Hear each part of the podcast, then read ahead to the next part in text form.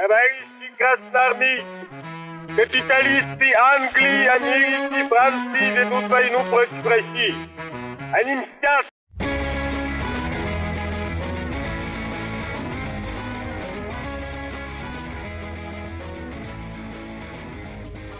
Всем привет, это подкаст «Деньги, Джоули, Драконы». Здравствуйте. Здравствуйте, Никита. Здравствуйте, Алан.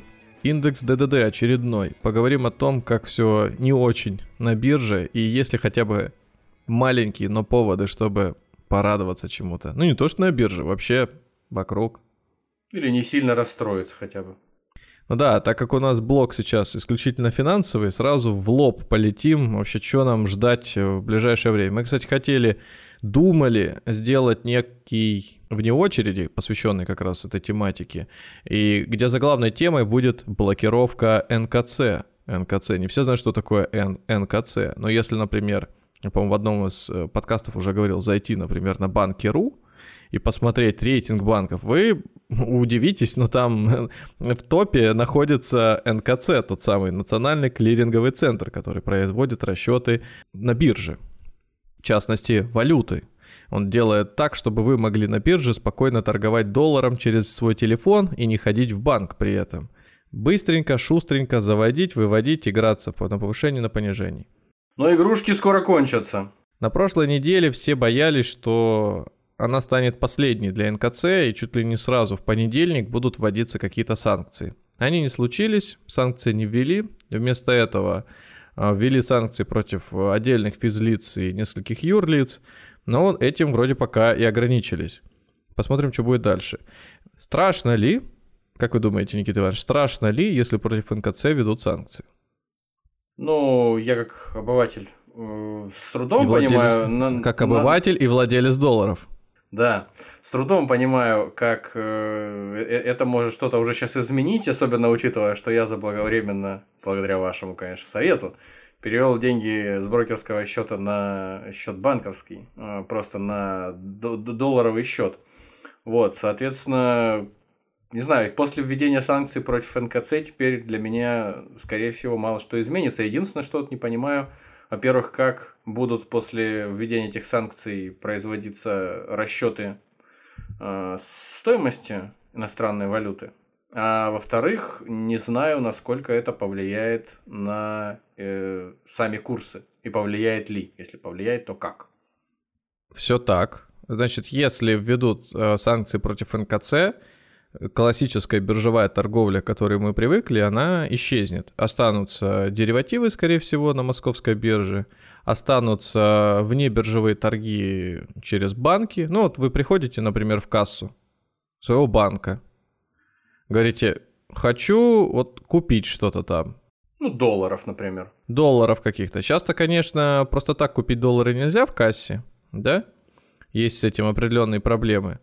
Давненько не покупал просто так доллары в кассе, поэтому с трудом могу сейчас сказать, какие там дела, то как там обстоит. Да, да. Поэтому, э, ну, например, через приложение просто купить у банка, а не на бирже, вы по-прежнему можете без проблем. Мо- сможете без проблем. То есть эта блокировка приведет просто к тому, что все сделки будут проходить э, у банков внутри.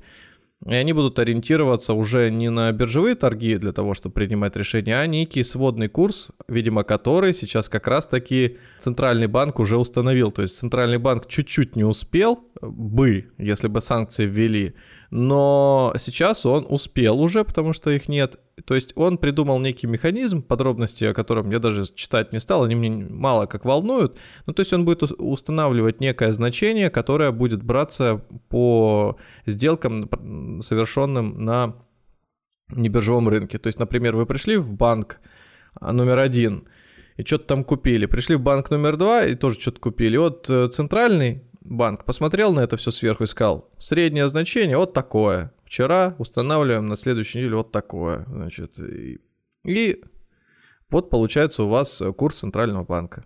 Ну, убейте, не понимаю все равно. Ну, то есть, хорошо, среднее устанавливается между несколькими операциями за там определенный период между э, продавцами и покупателями в нескольких банках. Но изначально ведь э, каким-то образом должны быть установлены цены на покупку валюты в этих отдельных банках, а они их как будут устанавливать просто так? но они их будут устанавливать, исходя из От спроса фонаря? и предложения. Как, а кто устанавливает цены на акции, на валюту? Кто устанавливает? Это хороший, Торги. это хороший вопрос. Никто не устанавливает конкретно на бирже цены на валюту. Цены на валюту, они формируются под действием спроса и предложения.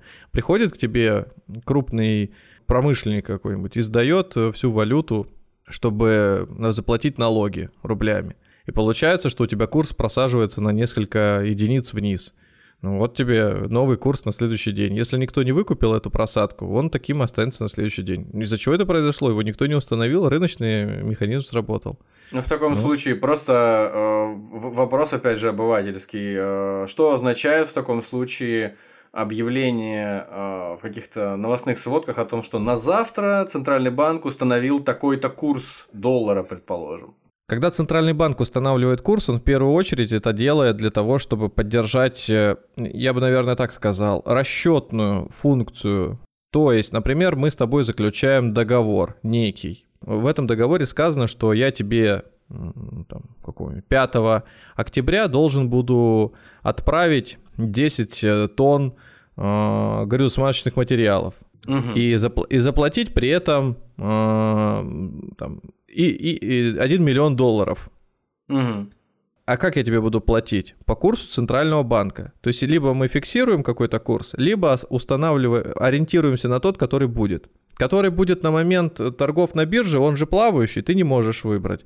Поэтому тебе нужен какой-то ориентир, и вот этот ориентир, некое значение, целевое такое значение, его устанавливает Центральный банк для того, чтобы расчеты налоги выплачивались, э, бухгалтерия сходилась. Ну, короче, все вот э, процессы, связанные с- непосредственно с расчетами, они были утверждены каким-то одним значением, а не хаотичным набором цифр, который может вызывать споры, оспариваться.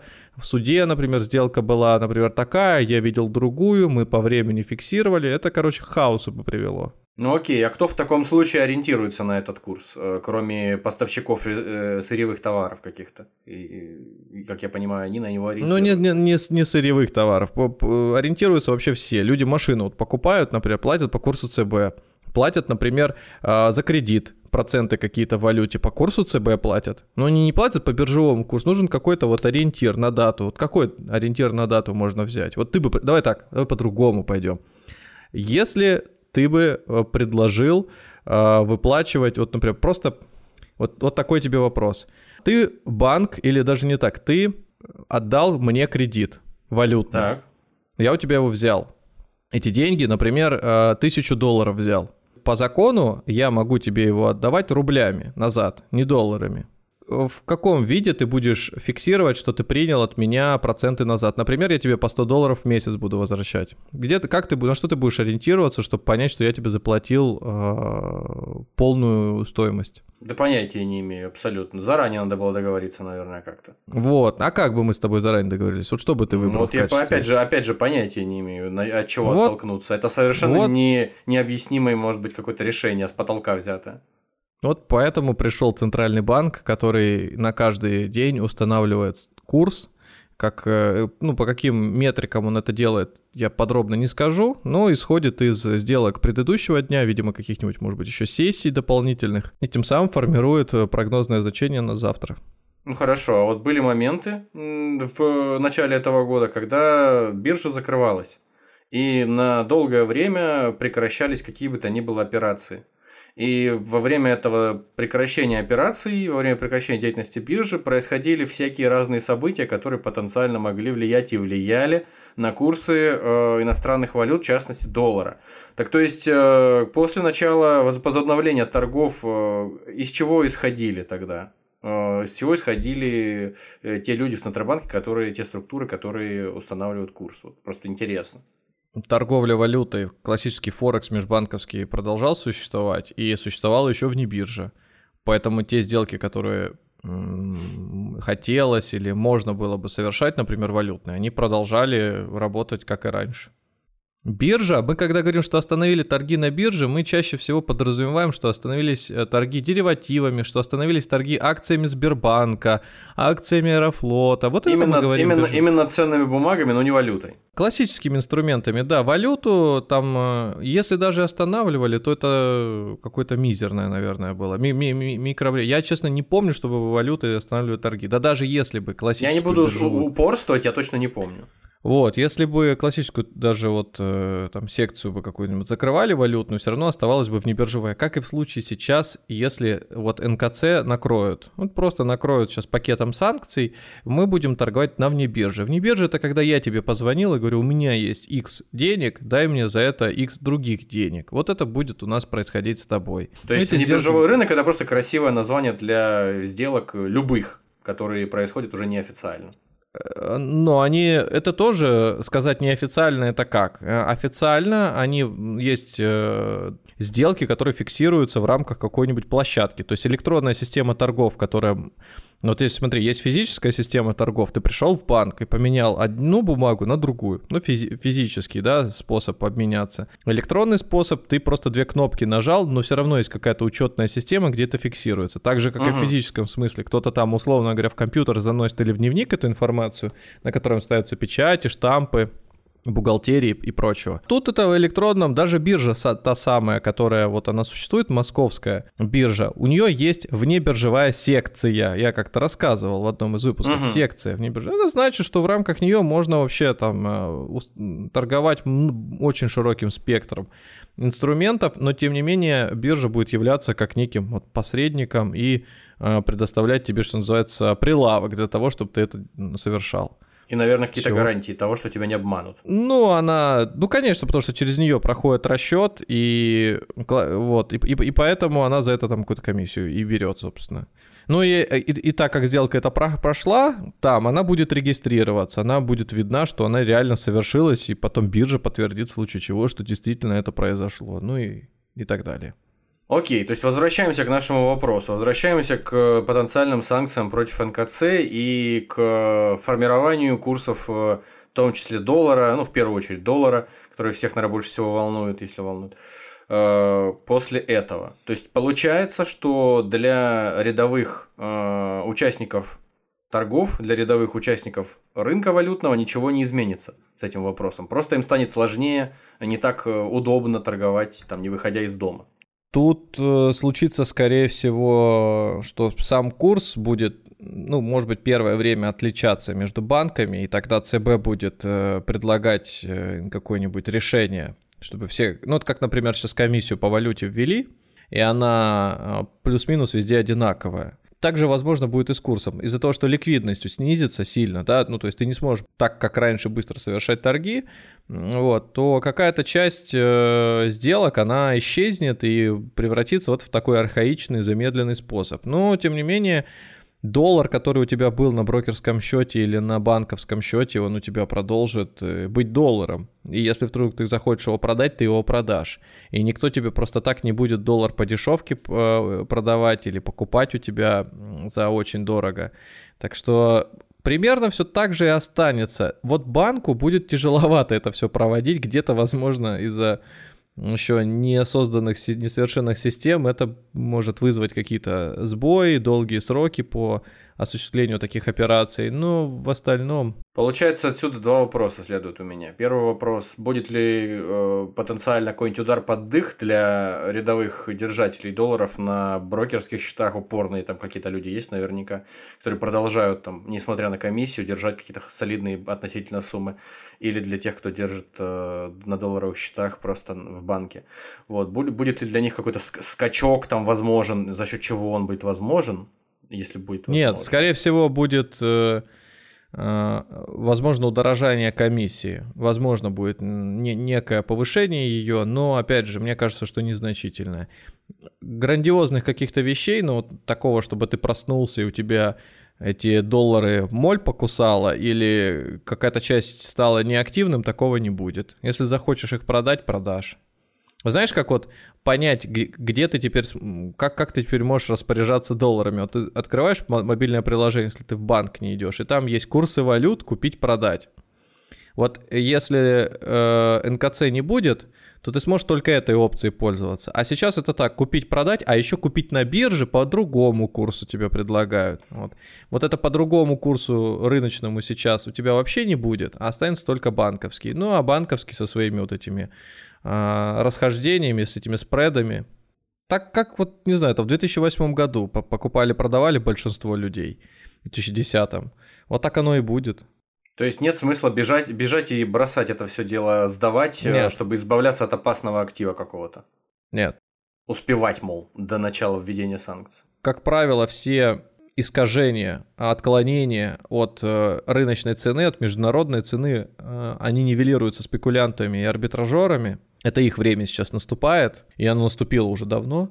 Так как есть у нас в свободном ходу Э, юань, ну в свободном что имеется в виду, он также будет на бирже торговаться без ограничений, будут э, все отклонения курса через него э, решать. То есть покупать доллар, например, если он очень дешевый, вот, и потом его уже через юань тот же самый, например, обменивать где-нибудь еще. А будет ли опасность, возникнет ли опасность того, что, предположим, в силу того, что введут все-таки санкции против НКЦ для там, того же ЦБ и для, не знаю, там, государственных структур еще каких-то станет невыгодно, ну, еще менее выгодно, чем было до этого, обслуживать те же самые счета долларового населения, и они начнут вводить какие-то более жесткие ограничения, какие-то более сильные, если, как ты сказал, комиссии, что-то еще, допустим, какие-то еще ограничения, которые позволят выдавить э, людей из, э, из долларовых счетов каких-то, из долларовых своих там активов, чтобы как можно меньше использовали. Будет ли это ну, усиливаться, как ты считаешь, давление? Ну, такая, такая задача сейчас, она не усиливается, вытеснять прям людей из валюты. Ее нет, наоборот вот у нас функционируют долларовые бумаги российские, в которых можно вкладывать э, доллары и не платить никаких комиссий. Вот, например, российский ОФЗ, номинированный в долларах, ты можешь купить сейчас. Да, там разные объемы есть, конечно, не для простых смертных, но тем не менее. Там ты можешь держать деньги, и это будет для тебя бесплатно. Вот, пожалуйста. То есть, если бы государство совсем бы хотело бы от этой идеи а, отойти, то, наверное, бы этими ОФЗ, ну, бы, ну там, обратный выкуп, бы какой-нибудь совершило, еще что-нибудь бы придумало. Но тем самым, или комиссии бы еще более э, высокие бы поставили.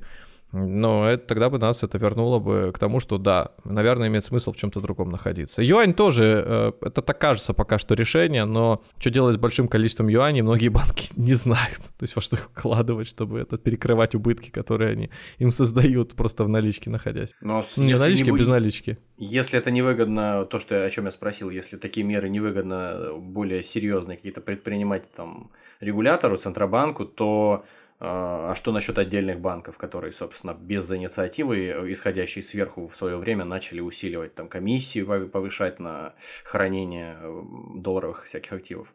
Ну, они имеют убыток, да, по ним. Ну и что? Ну, они пока не двигаются особенно тоже в этом направлении. Значит, они нашли, чем это компенсировать. То есть э, перспектив для того, чтобы они начали усиливать тоже комиссии или там как-то еще хитрые... Да, они могут просто сказать, что мы не занимаем... Они это делают э, не прямым, а косвенным способом. Но есть много людей э, или, допустим, а, организаций, которые эту самую э, валютную массу создают. Ну, например, одно дело, когда у тебя там 10 тысяч человек, у которых по 100 долларов на счете лежит, а другое дело, когда у тебя одно юрлицо, которое держит там 200 миллионов долларов. Разница есть. Если ты, например, имеешь у себя там среди клиентов человека, у который там в списки Forbes входит или, скажем, только допрыгивает до них, у него тоже очень много денег, то э, тебе надо в первую очередь их с ними как-то справиться, с их деньгами. И ты можешь сделать следующий шаг. Ты можешь сказать, ребят, сегодня мы перевод в валюте по вашим сделкам, контрактам совершать не будем вообще. Или вводим комиссию очень высокую. Эти люди от тебя уходят, а остальные, которые продолжают там обслуживаться, они на себе этого не почувствуют, они просто как будут хранить, так и хранили. И у, у банка уйдет два клиента с этой валютой, допустим, то же самое юрлицо и физлицо, останутся мелкие, которые и так этого не делали. Ну, для банка это уже не убыток, не такой колоссальный, как был. Но тем самым, вы, выдавив вот этих вот э, крупных каких-то держателей э, долларовых активов, банк себя обезопасит от каких-то проблем, получается, с долларом или как? Ну да, если у него убыток большой по этой позиции, да, если мне чем перекрыть. Ну, то есть, иными словами, по-простому, если резюмируя, да, эту историю с НКЦ, мы много времени прям непропорционально, наверное, уделили. Вот, но не Я важно. даже удивился, что так много. Я думал, типа, раз-раз, да-два. Ну, мне, мне, мне, с одной стороны, кажется, что, наверное, это все еще интересно людям, которые хотя бы там понемножку какие-то накопления в долларах держат и, может, переживают по этому вопросу, даже если не особенно понимают. Вот, то есть, резюмируя, для э, там дядь Коли какого-нибудь, который там тысячу баксов э, отложил, положил где-то на банковский счет, там в Тинькове, например, на валютный, разобрался, mm-hmm. как это сделать, и положил. Или там для э, там, Ивана Ивановича, у которого там 7-10 тысяч долларов, там, который тоже себе там какой-то на ремонт откладывал. Вот, э, ну, забирать это все из банка, бежать или там с биржи не нужно. Пусть лишь, вернее, нет, с биржи надо. и, и с банковского счета не надо. Или что-то еще можно здесь добавить? Да ничего не надо, просто продолжайте пользоваться, как и раньше. Никаких проблем с этой блокировкой НКЦ на вас. Оно вот в моменте, вот закрыли вы, зажмурили глаза где-нибудь, не знаю, в конце июня и э, разжмурили их, э, к примеру, через, через месяц. Я думаю, что радикально ничего вообще для вас не изменится с этой тысячи. Не, ну может, может быть что-то изменится, но явно не по причине того, что заблокировали э, НКЦ в России. Ну, если при при всех тех уже ограничениях, которые случились, только добавится НКЦ. Ну, что, не почувствуете. Наверное, сразу стоит сказать о том, э, что беспокоит многих. Это конфискация рублей со счетов. Есть такое беспокойство. И ответ на него не знает никто. Формально, если прочитать все э, документы, там будет написано, что конфисковать можно все, что угодно и, и в каких угодно количествах. То есть, ну, не при условии, из, да? При условии из, из, изъять, да, при условии, что будет введено в государстве военное положение. Но надо учитывать, что э, в случае ввода военного положения будет изъято на нужды не то и возможно, не то, что будет, а есть возможность изымать на нужды не только а, какие-то деньги на банковских счетах, но и имущество. Ну, как, например, я Иное. услышал а, Автомобиль. Внедорожники какие-нибудь, да, удобные. Конечно, конечно. Вы, например, вы, вы живете где-нибудь на Дальнем Востоке, привыкли всю жизнь покупать паркетники всякие, там праворульные, ну ничего страшного, Тойоты, надежные машины, которые так нужны а, для там, сложных для, а, полевых для, для, операций. Для нужд, для нужд да, мобильных групп, то есть получается, Пожалуйста, вот это... Хайлюксы, это... тундры, там, вот это все. Вот это все может быть э, перенаправлено как раз-таки на европейскую часть, и там освоено благополучно. Если это понадобится, я сейчас просто фантазирую. Недвижимость. Ну, в первую очередь, мы, конечно, про квартиры говорим. Оно, к примеру, нужно разместить какую-нибудь установку на последнем этаже, а ребятам где-то надо жить с этой установкой. Что вы думаете? Просто придут и воспользуются с таким же успехом. И что вы там будете кому-то доказывать, что это моя собственность и закрывать дверь? В этот момент, я думаю, то, сколько у вас денег на вкладе, будет интересовать в меньшей степени кого-то. Вообще, какое-то отдельное физическое лицо, у которого там отнимать деньги, изымать, навряд ли будут. Скорее всего, это будут, опять же, юридические лица. То есть, если прям жестить и говорить о том, что где брать бабки. Ну вот смотрите, там есть различные расчеты, вот Никита даже как-то мне присылал о том, что там, на следующие годы планируется увеличить расходы на военную промышленность, вообще на военку в целом, э, в, в полтора-два где-то раза там, на x триллионов рублей. Да и хрен бы с ними. Доходы в бюджет позволяют это делать. Доходы от э, нашей основной деятельности, да, деятельности по продаже полезных ископаемых. Э, продажи какого-то, может быть, э, там, металла уже обработанного. И чё? И зачем забирать у вас деньги? Кому вы нужны? Есть э, пока прибыль, которую можно спокойно перераспределять даже между отраслями. Можно То меньше... есть это вот те, там... те, те сам, прости, это те самые вот меры, которые в... Да принимались в отношении того же Газпрома, который собирался выплатить дивиденды, а потом взяли это в качестве повышения налогов, да, изъяли, да. да, государство. И это будет происходить mm. столько, сколько понадобится, правильно? Да, да, конечно. Тем более, что э, тут подразумевается еще переход на военную, ну, так, так называемые военные На военные рельсы. рельсы, да, да, да. Любимое словосочетание, других просто не знаем, к сожалению. из-за скудности словарного запаса. Ну и что, военные, военные рельсы, что с ним? Чё, переходим на них. Ну, есть какие-то там а, отдалекие примеры того, что это происходит, но э, глобально этого нет, и поэтому беспокоиться конкретно сейчас можно только как один из как мне кажется, вариантов развития панических настроений. То есть, когда люди дошли до какого-то, может быть, непредсказуемого эпизода, то они склонны уже, ну как сказать, прогнозировать и у, у, усиливать, э, что еще может жестче случиться. И вот все говорят про военное положение. Негативное ожидание, реги... да.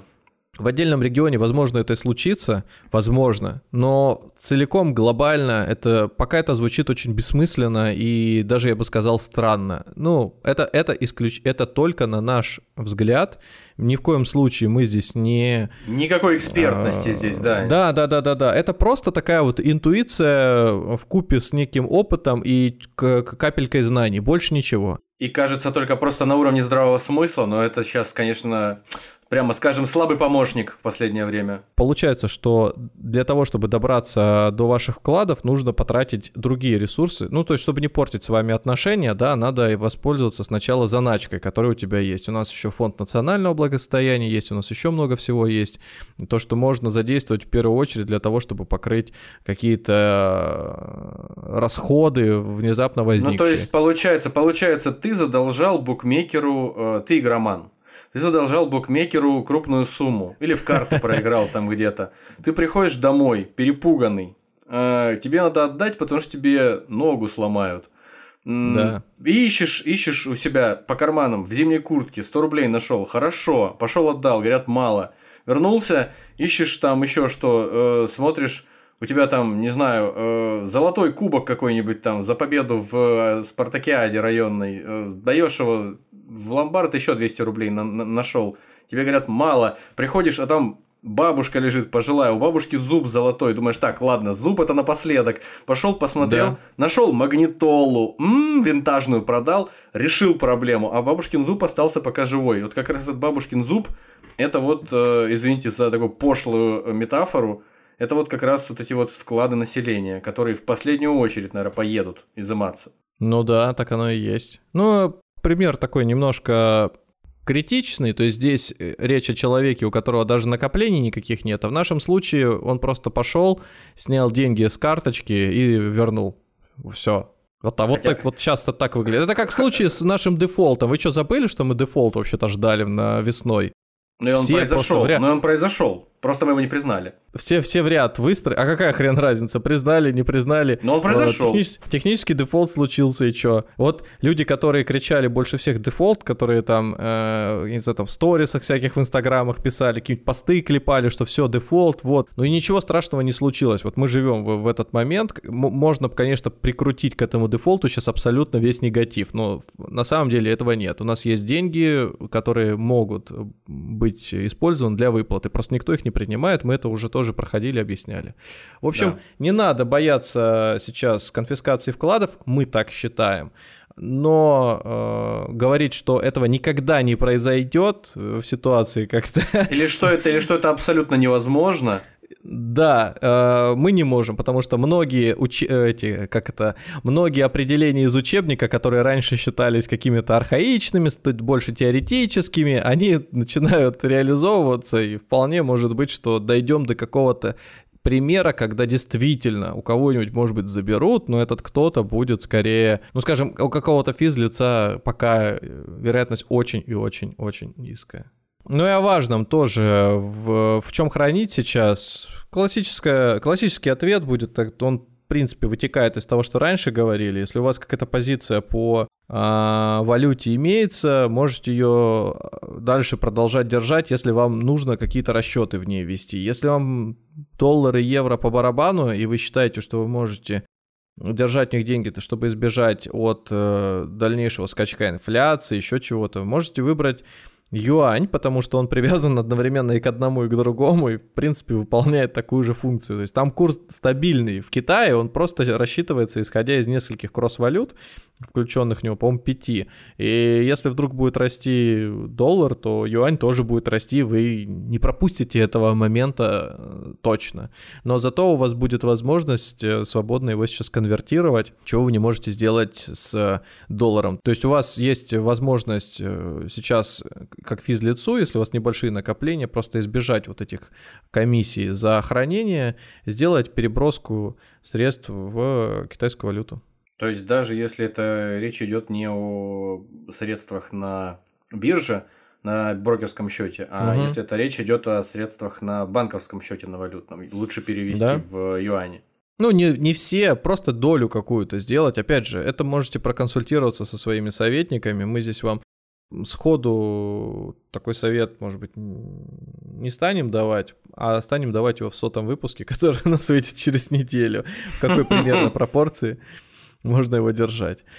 Был еще такой пунктик про какие сейчас вообще востребованы. Просто мы про биржу уже говорим, да, и у нас портфельчик вот выкладывается к каждому выпуску. Если вы у нас подписываетесь в телеграм-канале, то вы вначале уже видите, что у нас портфель постоянно просаживается последние месяцы. Сейчас там минус 12, по-моему.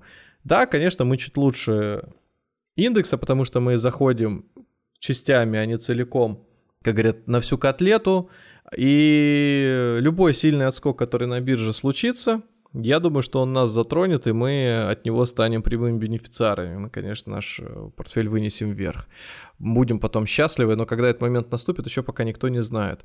Единственное, что успокаивает, что рынки сейчас просаживаются, с одной стороны, сильно, но с другой стороны, таких катастрофических э, падений, как это было там на 70-80% 14 э, лет назад, не происходит. То есть это говорит все-таки о некой стабильности того сегмента экономики, который э, кажется наиболее, может быть, непредсказуемым и волатильным, да, вот биржа наша любимая.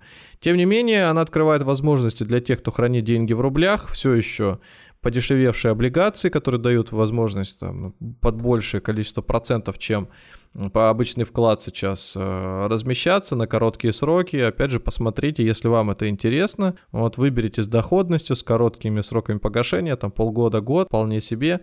Можете подыскать что-то интересное. Еще рынок не успел отыграть это падение, ну, полностью не успел, частично-то смог. Так что вы можете этим воспользоваться самостоятельно, э, совершив покупку облигаций. Ну, надежных, естественно, надежных, крупнейших наших организаций. Здесь же в качестве такого совета, ориентира можно говорить о том, том, что если вы захотите в акции, например, вкладываться, или выбираете компании, которые вам, может быть, даже дивиденды будут платить, обратите внимание на те отрасли, которые с нами будут вечно. Ну, помимо тех, что приносят нам на крупные налоги, да, нефтегазовая отрасль или какая-нибудь добывающая промышленность, обрабатывающая, есть еще и те э, направления, которые с нами будут всегда. Это связь. Я думаю, что никуда мы не денемся от телекоммуникаций, поэтому компании, которые ими занимаются, как бы что ни, ни случилось, но мы уже не откажемся от телефона, от интернета, от мессенджеров и прочего-прочего. Если нужен пример, то можно всегда обратиться к опыту иранских коллег. А у иранских коллег компания номер один по капитализации, ну, на группа скорее, но тем не менее она больше занимается не нефтянкой, а занимается связью, интернетом, мобильной связью и прочим-прочим. Так что вот можно посмотреть, сейчас еще, конечно, рано говорить о том, что вот они прям э, выстрелят как-то, но можно предположить, что даже Яндекс, который, боже мой, там лихорадит туда-сюда его бросает, просто потому что с ним так и не определили еще до конца, что будет. Яндекс и ВК и МТС, ну МТС, вот, кстати, более надежно выглядит из всех, потому что ВК и Яндекс, ну вот смотрите, Получается, что а, для правительственных нужд, для социальных нужд а, необходимы сервисы, которыми люди будут пользоваться и, не знаю, как-то жить. Э, куда-то картинки с котиками же надо постить. Альтернатив, приложение... Альтернативы в случае чего Яндексу, как поисковику или как там э, сервисом каким-то связанным с этим поисковиком тоже нет в России и не предвидится, чтобы их создали. Сам Яндекс-то продолжает работать. Единственное, что господин Волош, бывший или там еще нынешний владелец, но бывший, имеется в виду, управленец, он э, хочет забрать с собой технологии. Насколько у него это получится, неизвестно. То есть, забирая технологии, это что получается? Патентное право и так далее, и так далее. Я не знаю, как это все будет э, там перетасовано внутри, но э, итогом должно стать то, что Яндекс, ВК э, должны работать по понятным, э, по понятным принципам, хотя бы понятным, даже если серым, но они будут занимать те ниши, которые позволят им их развивать, эти ниши. Ну, например, грубо скажу, Социальные сети это только ВК. ВК даже не будет пытаться заходить ни в какие там... Вот сейчас Дзен же они забирали. Да, там да, доста... да. Доставкой ВК занимался, отдали Доставку Delivery. продали есть... Яндексу назад, да. Чистая концентрация своих... Э, то есть такое превращение бизнеса в э, олигополический. То есть один занимается железной дорогой, другой самолетами. Один называется РЖД, другой называется аэрофлотами. Так и здесь. Один занимается физическими больше сервисами, Э, в перемешку с, финансов, с электронными финансами интернетом, а вот, а другой э, чисто интернет. Ну, вот, пожалуйста, может быть и такое будет. Но когда это случится, акции уже не будут стоить столько, наверное, как сейчас, или как если они еще, вот если вдруг просядут. То есть, когда все придет уже в нормальное э, русло, в, поне, в понятное, они просто будут стоить э, других денег. Это уже все будет учтено в ценах. Вот такой у нас получается оптимистично непредсказуемый индекс ДДД. Хочется сказать, что мы следим за обстановкой, мы следим, стараемся следить за обстановкой на финансовых рынках, не паникуем. Наш портфель все еще живой, и, конечно, нас не смущает падение на 11%. Оно нам не нравится, оно у нас вызывает э, переживания, волнение, но не панику и тем более не полное разочарование в том, что завтрашний день никогда не наступит. Если бы мы были все-таки теми самыми консерваторами, о которых мы говорим периодически, что люди могут инвестировать в рынок и покупать просто облигации, вот у нас есть одна зелененькая позиция в индексе ДДД, облигации, те самые социальные облигации, про которые мы уже как-то рассказывали, Москвы, вот они, они в плюсе, и они говорят нам о том, что все валится, все крошится, там, перемалывается каким-то образом. Одна валюта в другую постоянно. Там одна приходит на место другой, потом снова становится лидирующей. То есть вроде отказываемся от доллара, снова к нему возвращаемся. Евро уже вообще как будто бы никому не нужен, стоит дешевле доллара. Ну, кстати, да, я обратил внимание, что в каких-то вот этих вот бегущих строках на некоторых сайтах, где раньше вертелись там, даже биткоин вертелся вместе с ценой на нефть, доллар, евро – то теперь там юань прочно, просто вместо, вместо Очень... э, евро. Очень большой спрос. На Западе, если почитать различные, ну там, скажем, тоже соцсети, люди пишут, о, наконец, доллар и евро стоят одинаково. То есть один к одному там были секунды, когда он продержался, потом либо выше, либо ниже, но все говорят, надо уже наконец ввести этот э, евро-доллар, как это в игре Киберпанк. Я не знал, я в нее не играл, я не знал, что там такая валюта. Там э, этот э, логотипчик, один символ евро и доллара, соответственно, одной купюре уже. На, на, наложенные друг на друга. Да, ну так это не работает, что раз они стали в паритет, встали в паритет, то значит надо их приравнять уже и объединить. Нет, так это э, не функционирует. И тут же, конечно, люди пошли, а вот там где-нибудь в Африке миллиарды на купюре написаны. А, то есть эти все э, разговоры про валюту, все эти сейчас э, падения, роста инфляции на Западе, падение имеется в виду на рынках и рост инфляции на Западе, приводят только к одному. А, бенефициарам от всех этих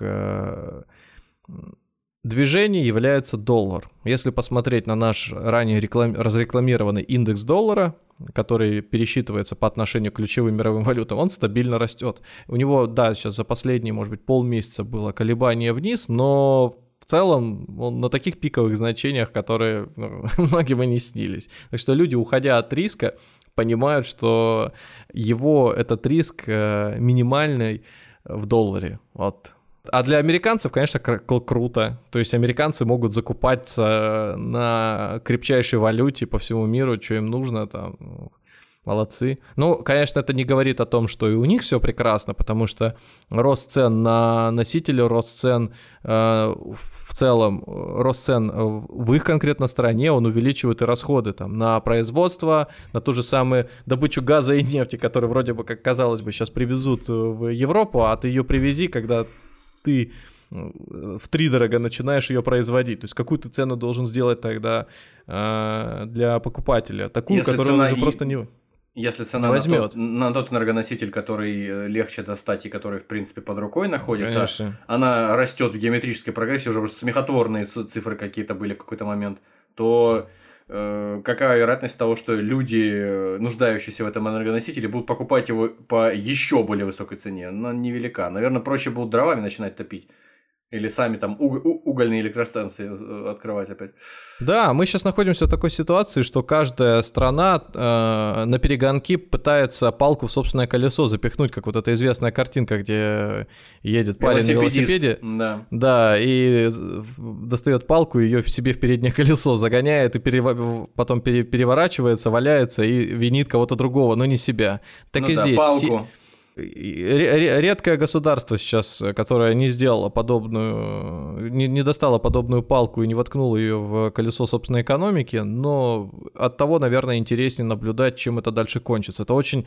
Вот мне, например, смотреть э, прикольно, прикольно, потому что заматывается некий клубок, осознанно заматывается, и как он будет потом, э, кем он будет потом возвращен в исходное положение, очень большой вопрос, но интересно. То есть какой испо- будет использован экономический механизм, чтобы из него выбраться? Ну, например, там сейчас говорят про установление максимального потолка цен на энергоноситель, но никто не знает, как, какой этот уровень цен э, у, установить. Опять же, это же классическая экономика, да, э, спрос и предложение. Когда ты ограничиваешь в цене, значит, у тебя, получается, на рынке часть производителей уходит. Каких?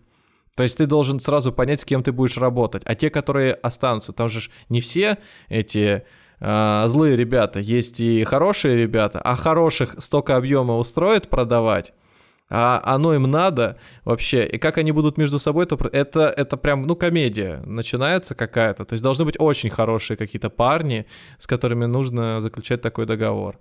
Посмотрим. А очень хорошие парни, а, а чуть менее хорошие, как себя будут чувствовать, они будут депинговать, будут цену ниже ставить. И в итоге просто это будет выливаться в какой-то, возможно, конфликт, конфликт на базаре. Когда в какой-то момент один захочет другого еще палкой ударить, чтобы тот э, свои красивые помидоры не продавал по заниженной цене. И тем самым не уводил у него клиентов. Посмотрим, я не знаю. Ну, любопытно. Единственное, что я могу добавить еще, что то, то, о чем Никита говорил, там дефолт, про дефолт, когда мы коснулись, у нас же еще много корпоративных э, бумаг, которые точно так же Э, были выпущены, по которым мы не можем платить, да, и э, многие сейчас делают так называемые замещающие бумаги. Ну, к примеру, у тебя была еврооблигация, которая, по которой ты платил 4 э, годовых в долларах. Ну, не можешь ты ее платить своим инвесторам за границей. Ты выпускаешь еще одну бумагу, которая взамен предыдущей распространяется среди ее держателей внутри нашей страны, ну и тех, кто может ее получить, и она продолжает платить и дальше все. А тем самым отсекли недружественных, недружественные страны с их недружественными бумагами. Все, пожалуйста. А какую-нибудь отдельную бумагу в пример можно привести? Просто... Ой, да много. Сейчас такие вот Газпром, Лукойл сейчас так делает. Э, все ждут, что ГТЛК, у которого там этих выпусков регулярно были тоже. Газпром сейчас такое уже сделал. То есть, получается, механизм еще раз для тех, кто в танке. Э, очень, если, если очень просто, то у тебя была бумага одна, вместо нее дали другую, которая теперь платит. Все. Угу. А что изменилось, э, кроме, ну, для тебя-то ничего не изменилось, разумеется, просто там другого типа бумага, а для самого эмитента? Тоже ничего не изменилось. Ну, просто продолжает теперь платить э, по долгам. То есть фактически э, просто та бумага, которая э, принадлежала недружественной стране какой-то, да, или там торговалась. Ну смотри, у тебя, у тебя, у тебя было, допустим, это так примерно работает. То есть у тебя 4 одноклассника. Саша, Петя, Вася и Егор. И вот, например, Егор козел из них угу. всех, ну, по, по какой-то причине. По и факту. Егор, да, по факту, да. И ты первым трем э, деньги хочешь платить, но не можешь, потому что Егор э, сел на, эти, на этот чемодан с деньгами и не выплачивает. Э, а еще Егор здоровый. А ты, а ты деньги в этот чемодан приносишь и кладешь, он это разрешает, а доставать оттуда и платить остальным не разрешает. Поэтому тебе нужно сделать так, чтобы ты мог платить без Егора. Поэтому ты платишь теперь этим трем своим одноклассникам напрямую, минуя Егора. Хотя Егор тоже держатель вот этой бумаги был изначально. Угу. Но получается, в твоем примере ты что-то теряешь, те деньги, которые уже лежат у Егора. Не-не-не-не-не. Ну, э, вернее как, э, те деньги, которые были отправлены для ребят в этот чемодан, ты их, ты их и так бы заплатил, ты ничего не теряешь как эмитент. Их теряют те, кто их не, не получил тогда. Mm-hmm. То есть, да, это, это какие-то купоны, которые там так и остались заморожены. Но новые oh. купоны ты будешь продолжать получать, да. То есть для меня, для компании, здесь риск только с тем, чтобы все согласились на это корпоративное действие. Это не так, что Газпром выходит и говорит, так, сейчас, короче, это, я бумаги новые сделаю, и мне плевать на мнение всех. Нет, там реально собираются голоса держатели, определяются доля, кто должен программировать, там, например, 75%, что и с каждому дозваниваются, подпишите бумагу. Это такая, это то, о чем мы говорили, когда письма в почту приходят на корпоративные действия. Вот теперь они имеют значение. Желательно, чем больше людей согласилось, это прям в интересах каждого. А есть такие же, как собака на сене. Ни мне, ни людям. Вот я не буду получать, никто не будет получать. Я вообще не хочу вмешиваться. Хочу дождаться тех именно бумаг и тех выплат. Поэтому пошли все нафиг. А можно ли дождаться бывает. их? Возможно, что и не дождешься никогда. Так может случиться. Ну да, естественно. Потенциально. Ну, ну так, в такой, это уже начинается какой-то спор на уровне там, эмоций. Вот моя эмоция не позволяет мне сейчас принимать такое решение, а твоя говорит, что надо позволять, и что вы дальше будете делать. Если у вас возникают вопросы, как-то связанные с э, текущей ситуацией на финансовых рынках, можете задавать их нам, постараемся ответить, и, может быть, включить в повестку следующего выпуска. А так он у нас раз в месяц выходит, как правило. Спасибо, что добрались до этого момента. Слушайте нас на всех платформах, где вам удобно. Яндекс Музыка, ВК, Музыка, Звук, Литрес, Покеткаст, Оверкаст. Да, хоть с компьютера нас слушайте, лишь бы вам было это удобно. До свидания. Всего вам доброго.